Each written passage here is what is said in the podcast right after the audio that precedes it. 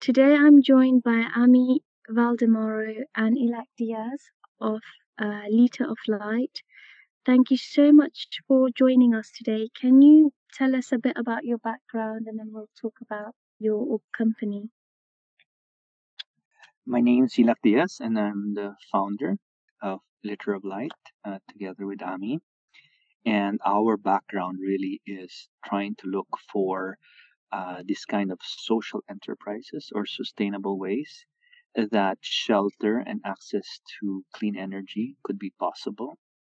Uh, we noticed that imported patented materials, manufactured materials, where uh, these communities have to go to hardwares to be able to purchase, uh, and of course, uh, they buy it, uh, was not the way that we felt that this kind of access could be given. And so we really wanted to look for sustainable construction materials. So we started out using earth construction, where age old Spanish ways of building houses out of earth, you know, these old churches that are 500 years old plus uh, still stands today. So we started building classrooms, uh, bamboo, how to treat bamboo, uh, all these lost methods that had been replaced by cement, steel, and glass. Uh, but as we were building schools in these remote areas, we took it for granted that electricity will be just given to us to light up these schools. And that was, you know, quickly disproven that if there was no, you know, uh, financial benefit to running line to the mountains. And so we started thinking about solar and realized that solar itself was also had a fault where uh, it would break down. So we started Liter of Light, my shelter foundation to build schools with sustainable materials that was cheaper. We can get double the space, but also solar lights. And that's where, you know, we are here today, uh, teaching grassroots solar around the world. That's absolutely amazing. And uh, um, thank you so much for such a comprehensive um, introduction to really help us sort of understand um, the ethos behind it. And Ami, what about yourself? If you could tell us a bit about your background as well, please. Sure. So Illac and I met in graduate school, and both of us have a background in working with the community, and organizing, engaging with them, understanding what their needs are, what their desires are, and what their hopes and dreams and aspirations are, right? And working with them to co create solutions. Uh, Illac spoke about the context of shelter, schools, and housing, right? Um, I come from a public health background, so working with um, communities on their health needs.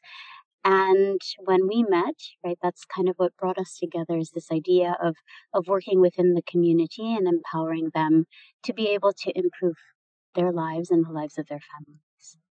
And that's really wonderful. And um, what are some of the challenges that you've sort of encountered on the way? And how did you sort of overcome them as a company?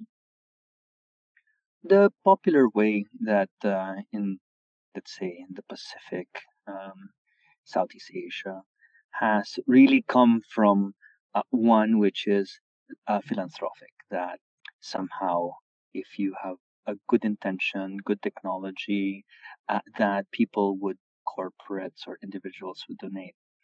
Uh, unfortunately, that's just what kept these kind of great innovations in a rabbit hole, if you want to call it, uh, never extending beyond, you know, uh, the garage in your house or you know a, small little office. Uh, these ideas don't scale around the world and so uh, that was the early beginnings, which was charity would be the, the method to scale. Uh, we learned that very quickly, and social enterprise uh, was something that came in new, which is you create a business model where you would be able to earn through sales of service or goods, and that income uh, would you know go into equity, and then you can start scaling uh, you know, your business model. So Liter of Light, we go to companies, they buy the materials, we earn 25 to 30% above that. We bring them to the village, we also earn from that. uh, their employees get to build lights, and we get to give these solar lights for free.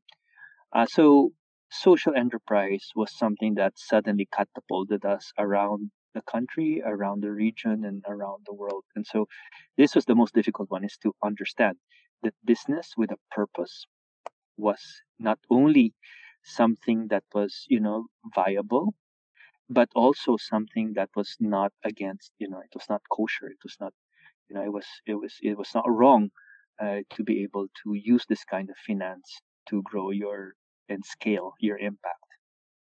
Um, this is absolutely amazing, and I, you know, over the span of time, as you know, we've discussed earlier that you're growing, um, and it was really interesting in one of our conversations where earlier where you sort of talked about that it's a sustainable method. You're not just going there and giving light, which is for one of one time use and that that's it this is something that you're actually teaching communities and i just want to ask from your perspective Ami um, what are the kind what are the kind of successes that you've seen in communities where you've gone where you've taught them? Well this is how to build your light. This is a method. And i think you also talked about in terms of a gender perspective as well that women are being taught as well. Um, so what is the impact and what is the sort of the successes that you've seen in the community I think for as much as we teach them about the technology, they're also teaching us. I think that's one of the beautiful things that is often overlooked is the genius of these communities themselves to understand what their needs are and to come up with solutions that work for them and and what they need, right? So for example, we work with fishermen, right? Fishing villages. And we have technology that we teach and train them how to do. And they come back to us and they say, well, we want to modify this because for what our needs are, we need something that blinks at night, right? So we design an innovation with them that serves them and their their needs right so i think that that's that's one thing that i think we've learned is the genius coming from within these communities and that regardless of income level, right? The, the women cooperatives that we work with are the stewards of these lights. They build social capital around it, right?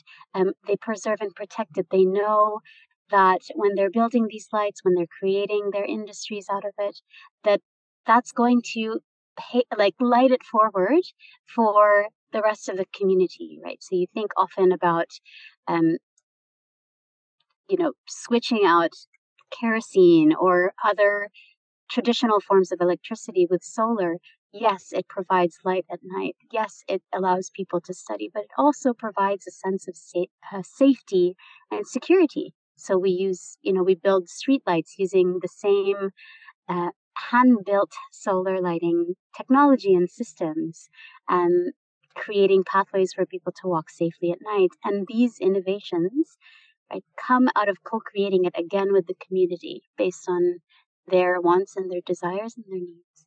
Absolutely. I think it's so wonderful. And it it's really lovely to hear that genuine insight where you've had this sort of learning from the communities as well and you're going with this sort of authentic um, perspective and it's kind of intergenerational as well because once you teach these skills to one set of generations and you know women as being mothers and kind of looking after their communities that knowledge is kind of passed down. It's so, sort of self-sustainable. Um, in terms of specific areas uh, which countries or which particular communities have you uh, been currently working with? Well what's interesting really is um, it is based really on uh, uh these communities having access to organized women cooperatives. Uh, what's important about that is, uh, once again, as I explained, the donation model of just handing it out. Uh, sometimes the fact that uh, the it, it gets destroyed quickly. So we work with women cooperatives to move away from their first business, which is, you know, they provide the light in the villages. They sell kerosene and this one is sold by the vial and then when it burns and of course the toxicity of that model where it enters into their lungs or causes fire or even children with third degree burns uh, that access to power Uh, second is 35% of their money that they earn, you know, from selling raw goods, which is already so small, goes into keeping their uh, village lit. But uh, moving women cooperatives from selling drums of kerosene, you know, parceled out in, in, in you know little quarts, into solar, I realize it's the same thing. This time they can rent solar lights, but they can also fix it. The institutional knowledge of having to repair it. Uh, street lights uh, with a simple screwdriver, you can swap out LEDs for motorcycles, radio parts. Uh, the fishermen that Ami was talking about, they need blinking lights because they get run over by huge tankers. These are small outriggers. How do you see them in the darkness of the sea when you know you have these huge boats coming at them? So all of this is is is adapted to their needs, but also their capacity. See, we don't just give them the technology. We find out in you know North Africa it's pottery they don't want recycled plastics. They don't have bamboo. They they do things out of the earth. In islands such, such as you know uh, Dominican Republic, they do it out of bamboo. And Rohingya tribes, they have you know a long tradition of of bamboo building. So uh, based on that, we find out what is possible for them to be able to not only receive and maintain, but the ultimate objective is we come in with maybe a hundred, but how does that get to 1,000, 10,000 lights? You must be able to create a system of social enterprise with leadership there where they can adapt the technology and be able to scale it without importing, you know, or, or getting uh, parts from us all the way from across the world. So you asked us about how does one organization from the Pacific Islands out in the middle, you know, of the sea, uh, how are they able to scale up to millions? It's because the power of the people is more important than the power of the technology. So, with this, we've been able to expand from the Philippines to now having done operations in 30 countries around the world, covering every region in, in the global south, are from, you know, from as far away as Chile and Brazil. We're opening up Cameroon, uh, expanding Kenya. Uh, we thought we'd expand much more, uh, but uh, with COVID, uh, with having a business model and all the businesses closed, uh, it, it did severely impact us. Unfortunately, we did lose a couple of people as well to the disease because they did not have access to medicine. But it, it, it shows us once again that uh, the world is sometimes unequal, uh, but not just unequal in resources. There's resources there, but unequal in access to knowledge, access to important, uh, you know, um, uh, innovations. And the most important for us is uh, there's two choices, right? Either you keep on importing for a world that has already energy poverty. There's not enough fuel. There's not enough electricity for everybody or uh, you teach the people themselves to you know develop their own power systems. And we believe in the second one. I think you've touched upon so many pertinent topics there and themes. And firstly i'm sorry to hear about the loss of lives during the covid. Um, and you talked about the power of people, the grassroots, and even with Odyssey Global Media, we think it's the grassroots that's really making an impact from global to local. Um, you talked about energy poverty, access to um, the the skills and the knowledge, because some of these countries, um, even continents, especially Africa, is a very resource rich uh, locality.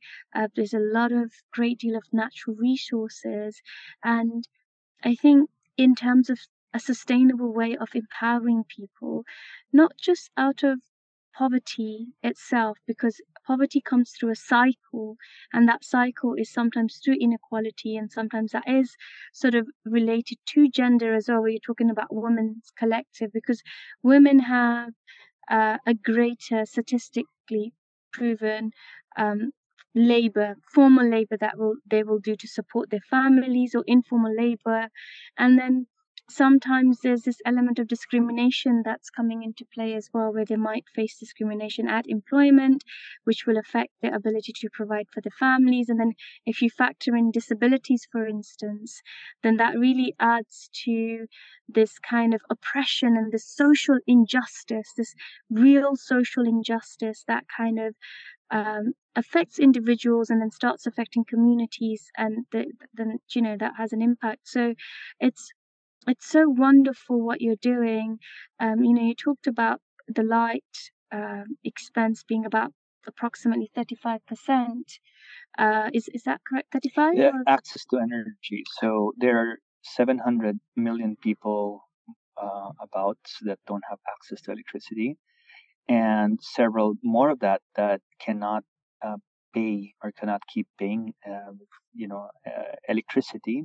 So the medium ground is that there's a very high expense paid for fuels that are wood, kerosene, uh, even you know battery lights. But uh, there's also a group where buy it buys solar lamps and then they give every month without knowing that after they've paid it off it will break so they have to go through the cycle again uh, a very important, you know, uh, quote that I once got, which reflects on what Ami and I are doing, is uh, in a refugee camp, uh, without naming names, you know, a UN head, you know, of the camp said, you know, we build the camp. The refugees build the city. What does that mean? We give them tarpaulins, wood, we give them the basics. But the bricks, the mortar, the, the, the transportation of buying secondhand cars to be able to ferry people around, the medical institutions bringing in medicines and providing, these are all built. Uh, you wouldn't even want to call them the refugees. These are city builders. And so by saying we give the we give the camp, the refugees the camp, but they build a city, is very much what we are. We give them the tools how to make the light, how to repair it, how to find the parts, and they light up the world. And that's such a poignant and such a humane, humane message, you know, centering on the concept of social justice and humanity. Uh, what is your sort of future plans or dreams for Liter of Light and for yourselves? Uh, well, we realized that we also, with our work as we expand, uh, it's also getting people to understand what we do uh, and the villages are not going to tweet about this, not on Facebook. They, you know, it's very hard uh, to be able to gain momentum for the success of this. You know, it's not solar powered; it's human powered uh, kind of movement. And so we're now making, you know, workshops in cities. So as we make these huge workshops, uh, all the lights gets donated. Now we realize that art is a good way of communicating. Before we used to com- communicate about the energy poverty, but uh, the way to co- communicate in a greater scale is to have you know uh, what is called uh, communal you know workshops, artworks, this kind of you know uh, events where thousands of people can come in and, and, and, and build solar lights. So we create some of the largest climate artworks in the world uh, not by having a one author top down, but you know, uh, Ami, you could explain. Yeah, so I mean, rather than thinking about something, you know, energy poverty or even climate action as something that is um, highfalutin or at a very large distance from our everyday experience, through these artworks, we are helping people to understand that each one of us can make a difference and make a tangible difference in taking action.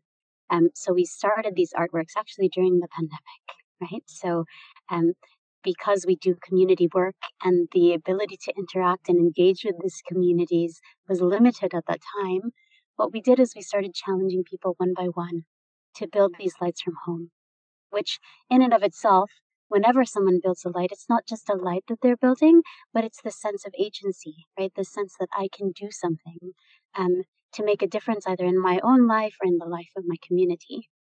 and then we took all of these lights that were built and we started um, making these huge artworks, right, in parks, um, in public city centers, right, to raise awareness about this this desire for people to contribute. and so we started in the Philippines, and again, you know, through the power of social media, which now connects us in ways that have never before been seen, we were able to communicate this in a very visual, visceral way that each of us is contributing to something, even in the context of global pandemic.